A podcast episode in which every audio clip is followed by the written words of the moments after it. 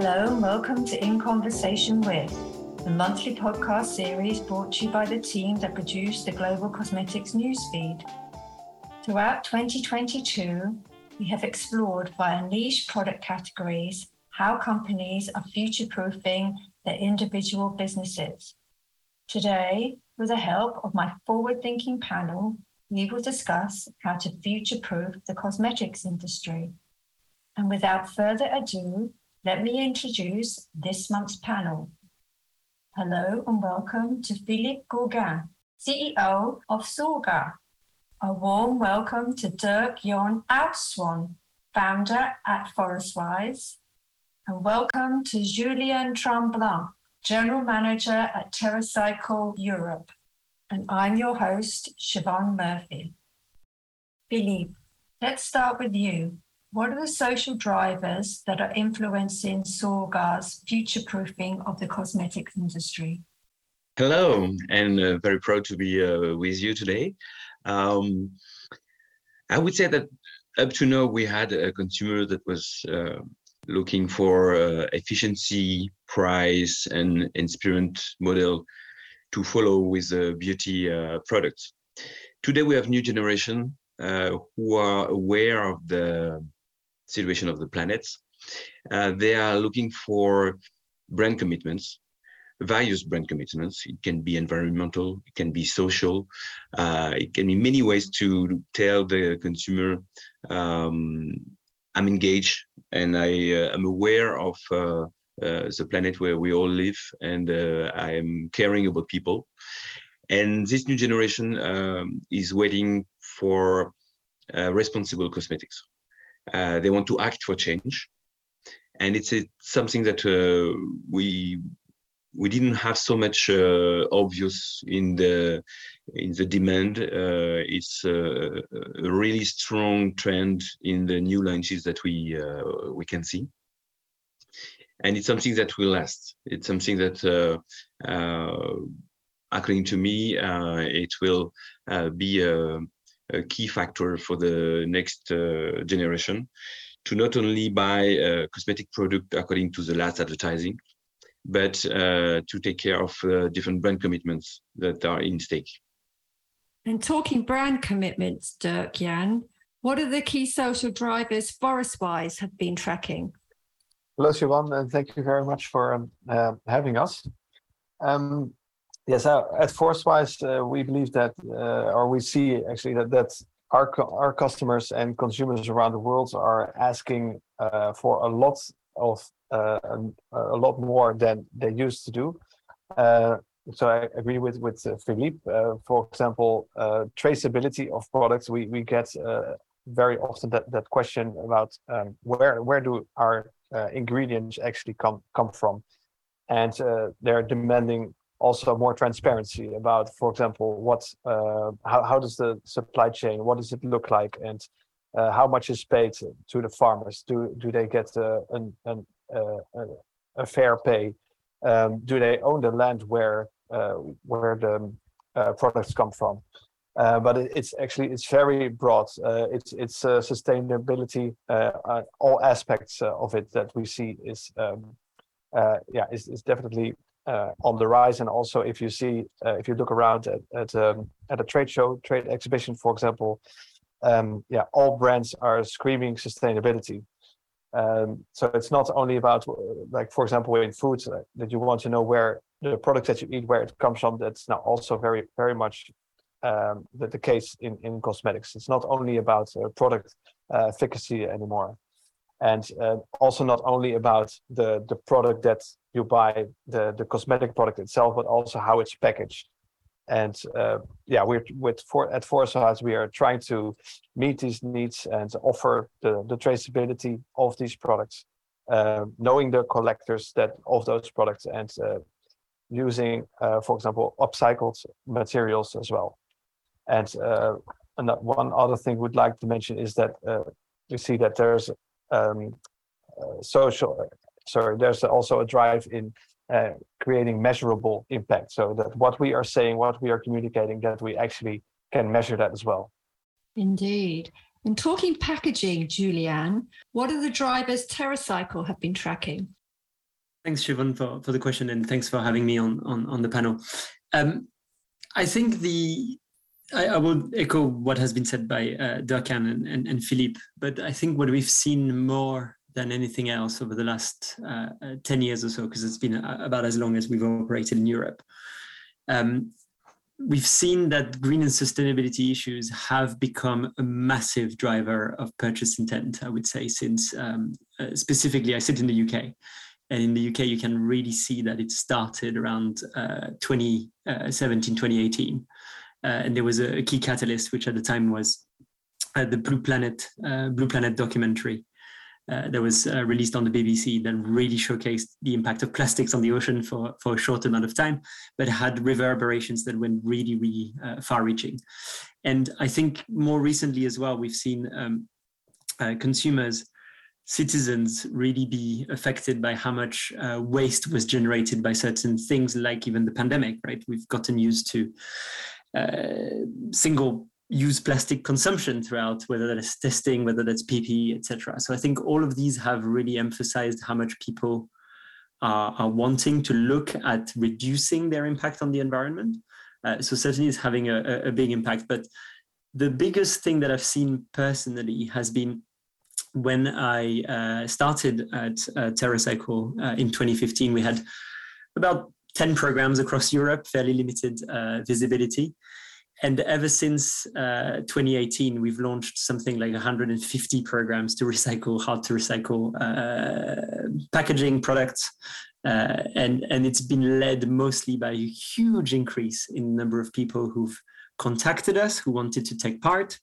And I would say that we've seen both a massive change in consumer ba- habits by seeing how many people want to come to use our services for uh, recycling hard to recycle packaging, um, but also a huge increase in the number of people who want to start uh, going even a step further than collecting and recycling, uh, but actually want to reuse uh, packaging.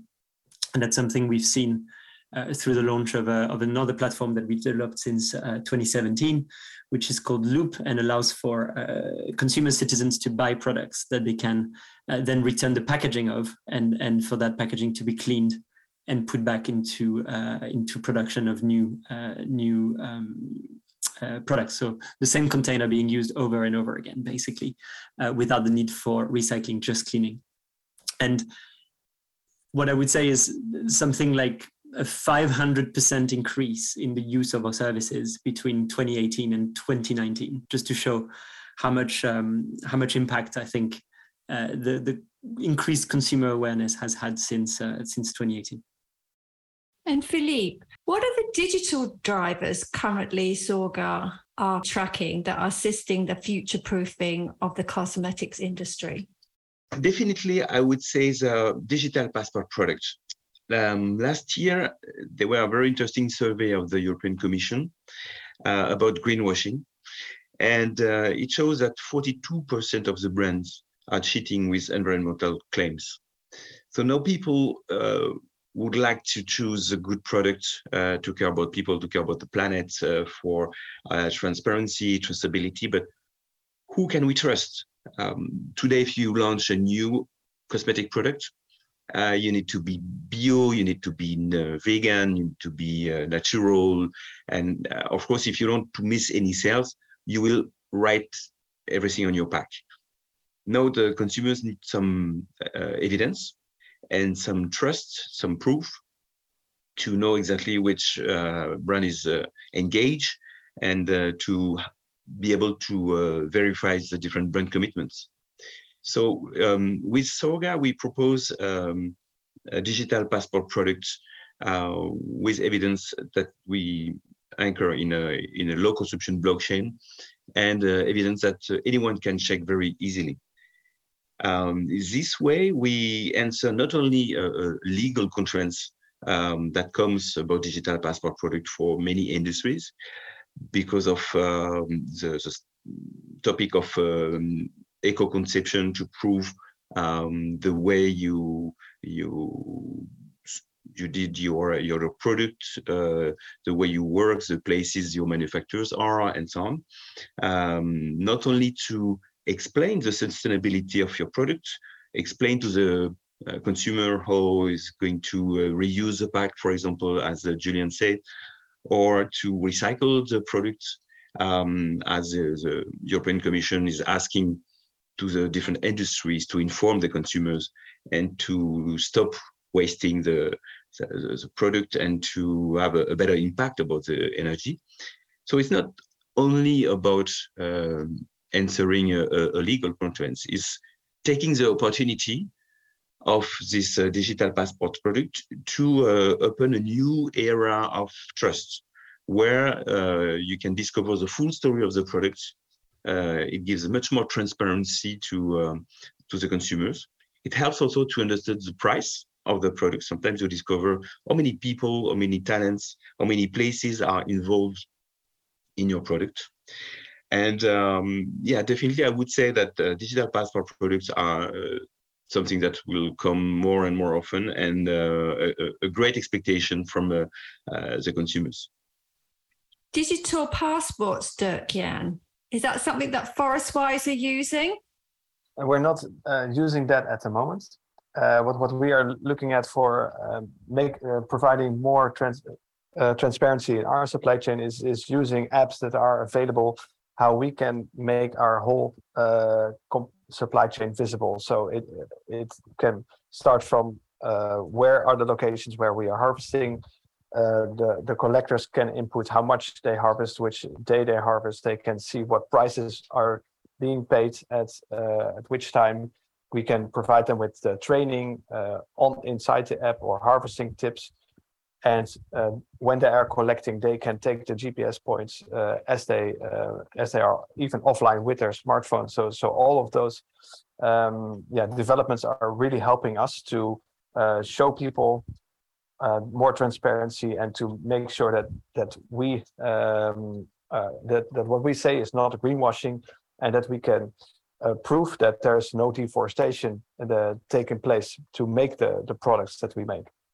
Indeed. And at TerraCycle, Julien, what are the digital drivers uh, your company are using? That's a, that's a really good question. Um, and I would jump on on this uh, this concept of, of traceability and transparency, which I think is, is the most important to, to people now. Um, we do a number of things uh, to ensure that obviously um, everybody's sure of, of what happens to the waste that is sent to us for recycling or, or, or they send to us for reuse.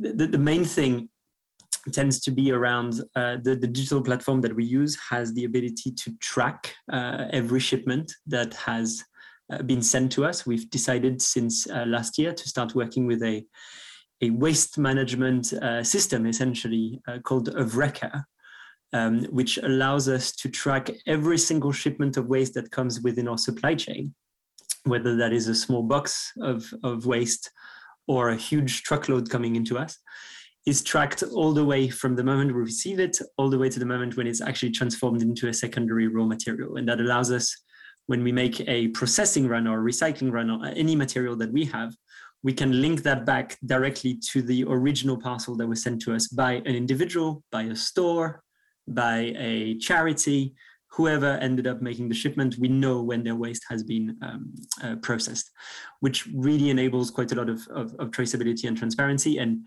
citizens who decide to recycle with us or shops, uh, you know, whether that's a L'Occitane store or a Kiel store or, or whoever that currently works with us, um, when their waste has been received at our facilities, they have a, a, an alert onto our TerraCycle website that says to them, your waste is now within our uh, our facilities and will be processed according to the to the the, the, the modus operandi that, that we have with them. Um, I also think it's important that we have all this digital tracking, as mentioned by Philippe, because we we also want to go a step further when it comes to actually uh, auditing the stuff that we do, and obviously making sure that we we bring that transparency and traceability.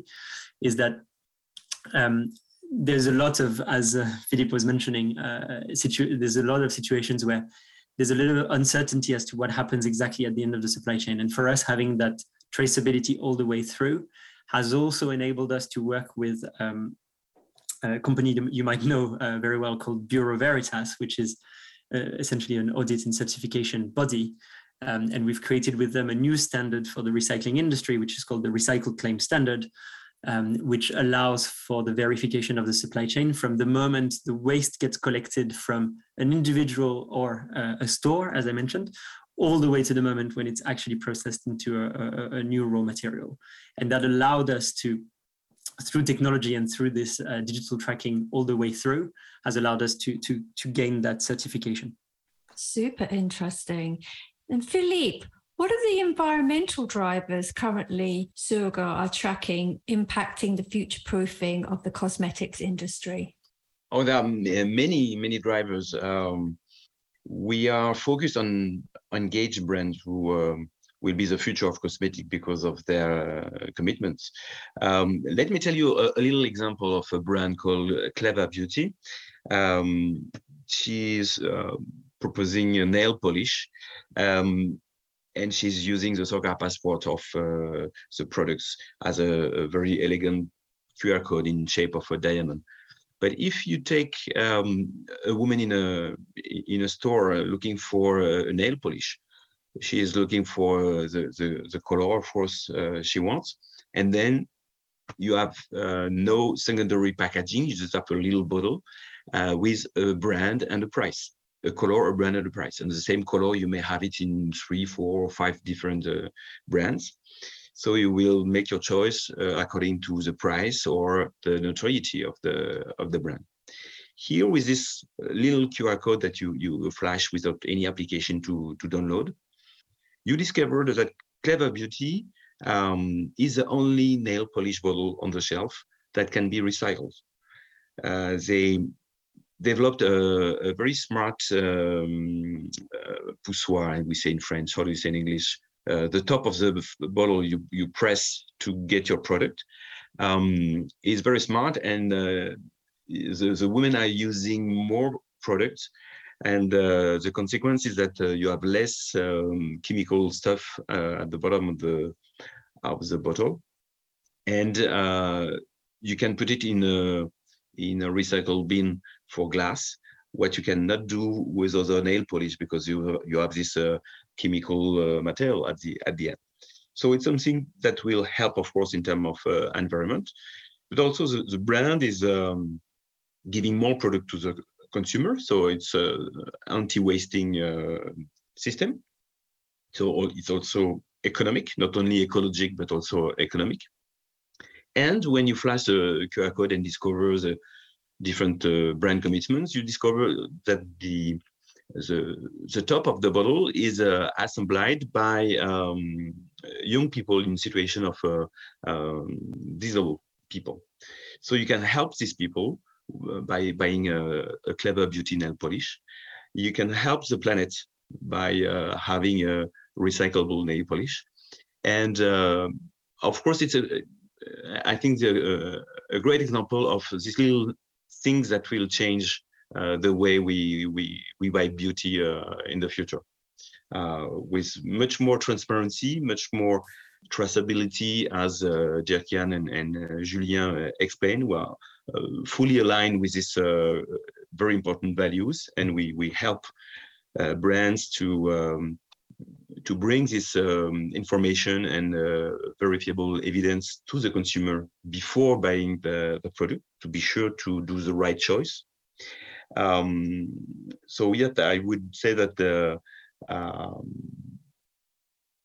in terms of inter- environmental drivers, it's about packaging, it's about uh, formulation, uh, it's about the way I care of uh, all the life cycle of the product, about the, the planet and the people, not only the planet, but planet and the people.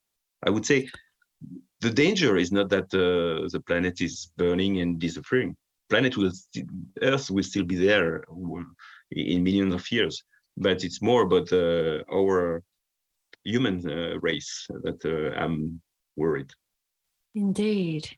And Dirk-Jan, life cycle of the product. What are the environmental drivers that your company is tracking? Uh, thanks for your question. Um, yes, for for us, um, the most important one, or the one that we are trying to do something about, is uh, deforestation. But there are a lot of environmental drivers actually, um, yeah, taking place at the moment. uh, deforestation in itself is is driving climate change, and uh, we see that right uh, here in Indonesia um, over the last uh, few years, where we didn't really have a dry season even. So it's changing the the seasons, and that also has an effect on the products that we are harvesting. Uh, so it means we have to we need to look wider for different products that uh, are less uh, that have no seasons. Perhaps we have to be quite flexible there. Um, and w- what we also see is that uh, our customers who are um, buying our ingredients, they are starting to ask us questions about how we produce our products and what our carbon footprint would be. How how far do we uh, Uh, transport products from uh, ingredients from uh, one site to an, another uh, to our factory, and um, uh, they're also approaching us for offsetting proposals, for example. So together, um, actually, we see that there is a, a lot of collaboration coming. That together we can um, uh, try to reduce our carbon footprint inside the supply chain, and uh, for example, plant trees uh, together. So that is um, yeah, a very encouraging development for us. Indeed. And collaboration, Julien, is that an environmental driver at TerraCycle? You, yeah, you're talking about environmental drivers, and I think there's uh, there's many that we are looking at, uh, and and certainly, I think there's a, there's a very strong understanding at this moment that unfortunately, you know, we are in an, an in an environmental crisis. We talk a lot about climate, but we'll, we should talk a lot about The, the waste crisis that currently exists. I, I think I was reading another statistic recently that said um, over the past hundred years, the, the, the waste that humanity produced has increased by almost ten thousand percent, um, which just shows, I think, generally how much, how wasteful uh, our, our civilization is, right? Um, so I think, you know, we, we are in a situation where we all understand that resources are not infinite. We we all understand that what we throw away, uh, unfortunately, that is not getting recycled, goes into landfills or gets incinerated with the impacts that we know on the uh, environment, um, whether that's carbon emissions, whether that is, uh, you know, technically burying waste, right? Um, so I think this has pushed everyone to change, whether that's, uh, you know, making packaging more easily recyclable, uh, or at least integrate more recycled materials into them, or, or moving into reuse. I, I think, you know, it's clear that people want to be more mindful of, of what they purchase and the impact of what they purchase. And on, on our side, I think it's very important, and we, we do explain that very much to all our partners that, that work with us, that it's important to also look at recycling in the in the lens of a positive impact on the environment. We, we've conducted numerous, uh, numerous L C As, so life cycle analysis, that show that recycling programs that we run have a, have a net benefit on the environment on the eight biggest areas uh, that are usually looked at when, when you're looking at an L C A, including uh, carbon emissions that are on average forty-five percent less when you're actually recycling the material than when you're using uh, virgin uh, materials, which mean, you know, extracting new oil, uh, et cetera, refining that oil and, and turning it into plastic, versus our programs which allow for Uh, that plastic or that material to be um, to be recycled and reused. So I think on, on this one, that's that's really important. I just wanted to really highlight though the, the L C A point, because I think sometimes in the wish of making do or, or, or really jumping onto what is perceived as a very positive uh, change, uh, there is sometimes the race towards um, Uh, packaging types or things that are not always more environmentally friendly than what uh, currently exists. And I just wanted to talk of one example, which is around uh, the uh, rise of what's called compostable packaging, which are in principle a very, very easy to understand solution, which means you get a packaging that will degrade. However, a lot of these types of packaging actually disrupt uh, either existing recycling or fail to actually degrade unless they are in very specific conditions, essentially then bringing them back to landfill and, and wasting resources that could technically uh, not be wasted. So there's always a risk that sometimes the demand currently on, on having packaging that looks better and that feels better for the environment uh, sometimes disrupts a little bit the, the, the supply chains that currently exist.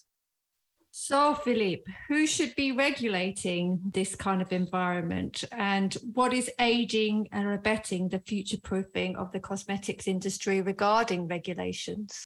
Well, we, we do have good news and bad news on this topic. Uh, I think, of course, uh, the um, for the European market, the uh, European Commission is a um, is a right uh, person to explain the rules and to have a harmonized market, as it is in Asia or in the United States and so on, for to protect the consumers and to invite them to not waste, to recycle, to uh, last the product uh, as much as possible, and, and so on.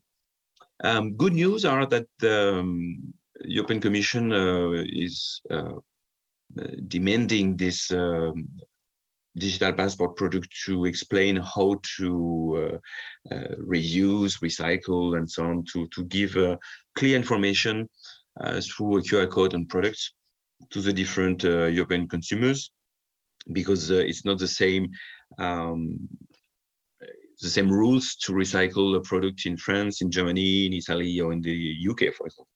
So thanks to this um, Q R code that will appear on, on products, um, You will you will have a clear information in your language to to recycle your product according to uh, the the process in your country.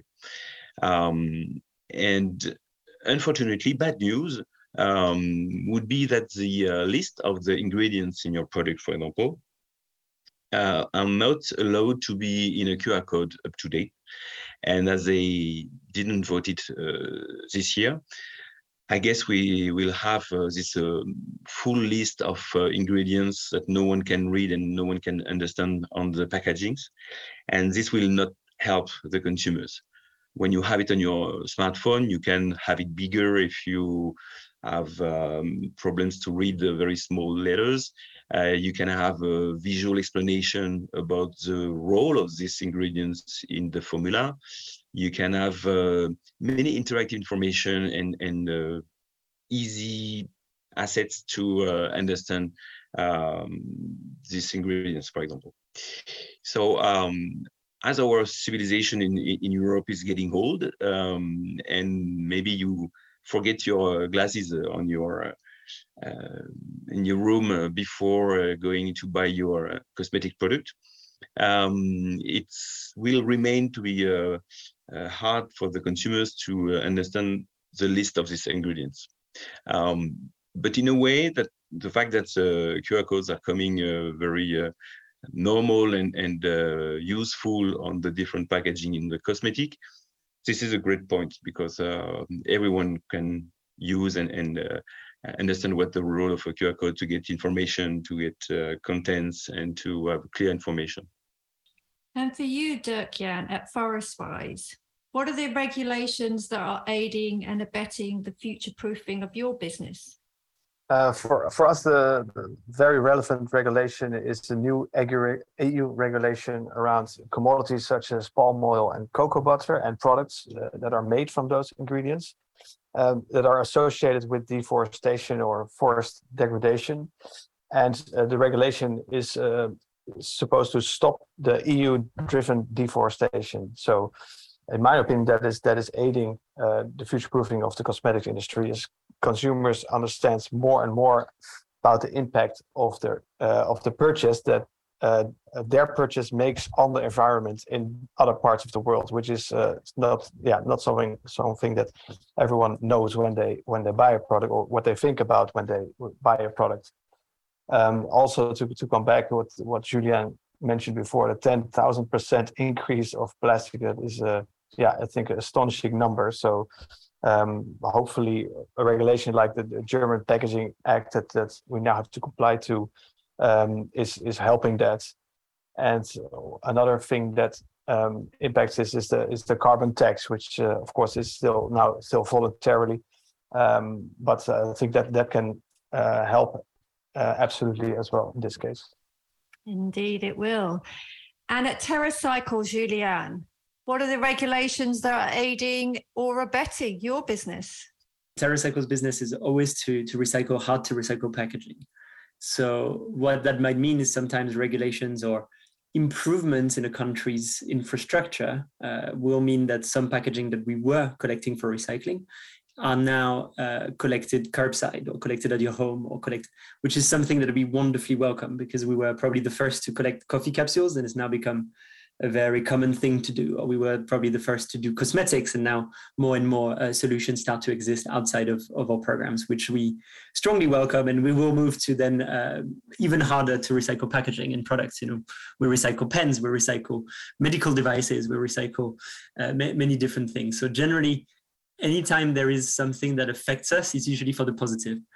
When it comes to generally regulations and, and what's going to affect, I suppose, the, the future-proofing of, of the cosmetics industry, there's a couple of things that keep, come to mind. The, the, the first one is um, in Europe specifically, we are seeing probably the most ambitious package of measures, uh, whether that is uh, you know, the implementation of Uh, extended producer responsibilities across the board. So France, for example, will have an extended producer responsibility scheme for cosmetic manufacturers uh, starting, I believe, uh, in twenty twenty-five. Um, we've got, um, uh, similarly, Europe has pushed for very high uh, recycling targets and have now um, also discussed, or at least in the European directive, uh, which is actually going to become a regulation apparently. Um, there is also very stringent reuse targets that are being thought of for uh, targets in twenty thirty and then uh, twenty forty, which are uh, you know, incredible and, and very advanced compared to the, the rest of the world. So I would say any business in the cosmetics world that wants to keep abreast should really look at the European Union's uh, uh, general directives to try to understand where the market is going to go uh, over the next few years.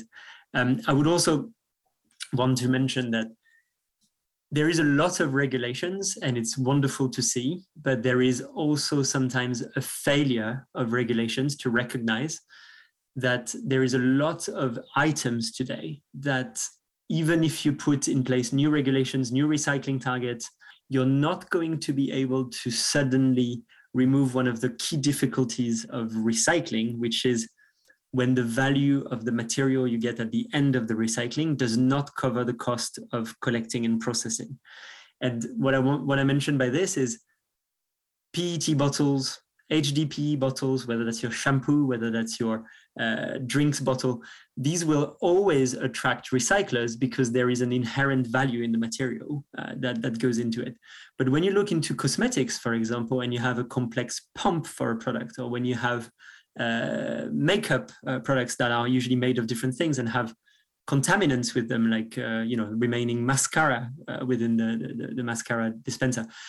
There is a lot of these products for which there is no recycler that, no matter the regulation, no recycler will suddenly start saying, I want to take it, because it costs them more money to collect and recycle than uh, they are, they are making uh, from recycling the material. And I think as we go through the next few years, it's really important to keep that in mind, that we need to think about the true cost of collecting and recycling, what is considered hard to recycle uh, materials. And the more we drive collection and recycling of easy to recycle materials, the more the emphasis will have to go on how do we make sure that we recycle the, the hard to recycle stuff. And that's really where we specialize, but there is a reason, is because very few companies are interested in, in, in even tackling this. Well done, you guys. And finally, Philippe, what will the cosmetics industry look like in twelve months' time? Hmm. In twelve months' time, um, I would say we have in front of us a, a race of uh, uh, labels and brand commitments. Beauty consumers are looking for uh, efficiency, uh, price, of course.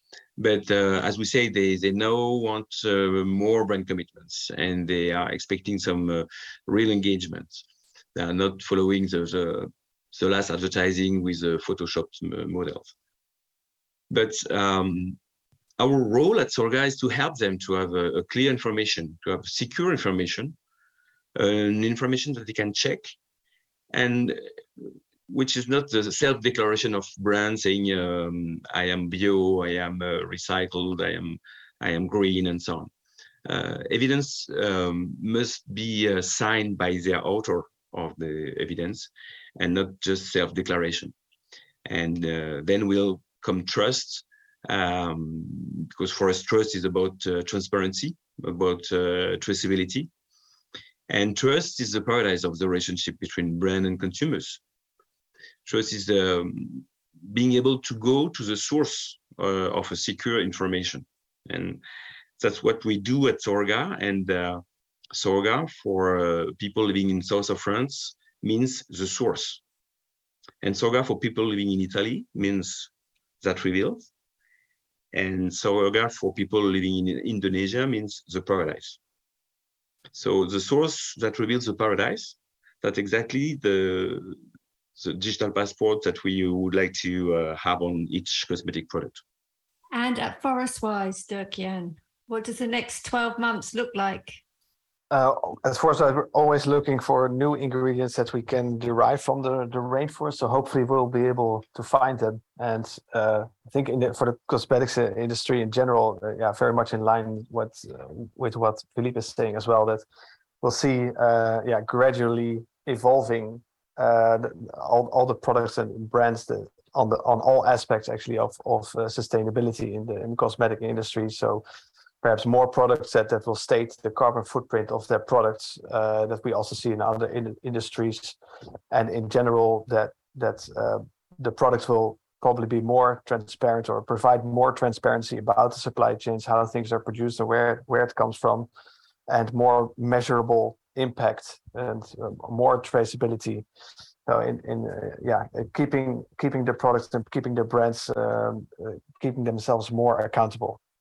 And at TerraCycle, Julien, what do the next twelve months look like? Really good question. And I would echo what has been said uh, about the fact that sustainability, recycling, reuse, none of that is going to go away uh, in the next twelve months. However, I think the next twelve months are particularly complex and interesting because of the current pressures that really affect every company, which pretty much which sector they operate in, but I would say cosmetics uh, is certainly one of them.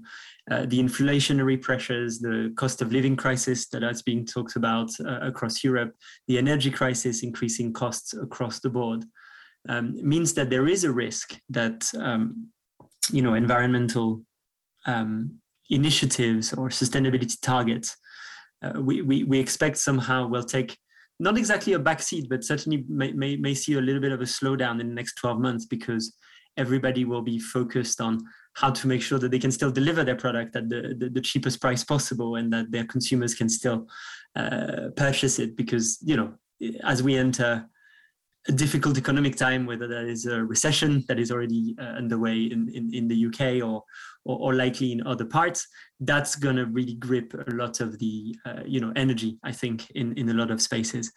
But reversely, and, and I think specifically in the cosmetics industry, where there is that requirement by the consumer now to give traceability, transparency, uh, to give assurances about the commitments of each brand, I, I, I do think that we'll see twenty twenty-three as a year where hopefully all the sustainability initiatives currently started will, will maintain. And then I, as I expect that as we get out of, I would say, the current inflationary pressures and hopefully see an end to some of the, the factors that really affect it, like the war in Ukraine, um, I, I suspect that in twelve months' time, the main focus from a lot of sustainable, uh, sorry, from a lot of cosmetics uh, brands and, and packaging manufacturers, et cetera, will switch back entirely to sustainability. Uh, that's that's at least what we are seeing.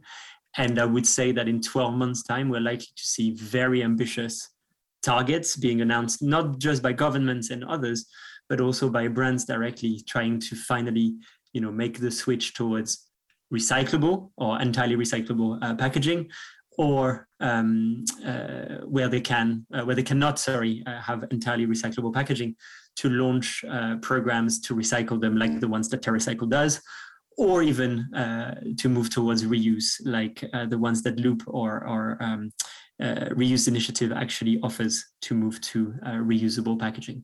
So, you know, very hopeful uh, for, for, for the future. Um, just certainly twelve months of, you know, difficult times ahead that will uh, hopefully then revert back to sustainability being top of the agenda. And with that, I would like to thank my guests, Philippe, Dirk-Jan and Julien, for joining me today, and to you for listening.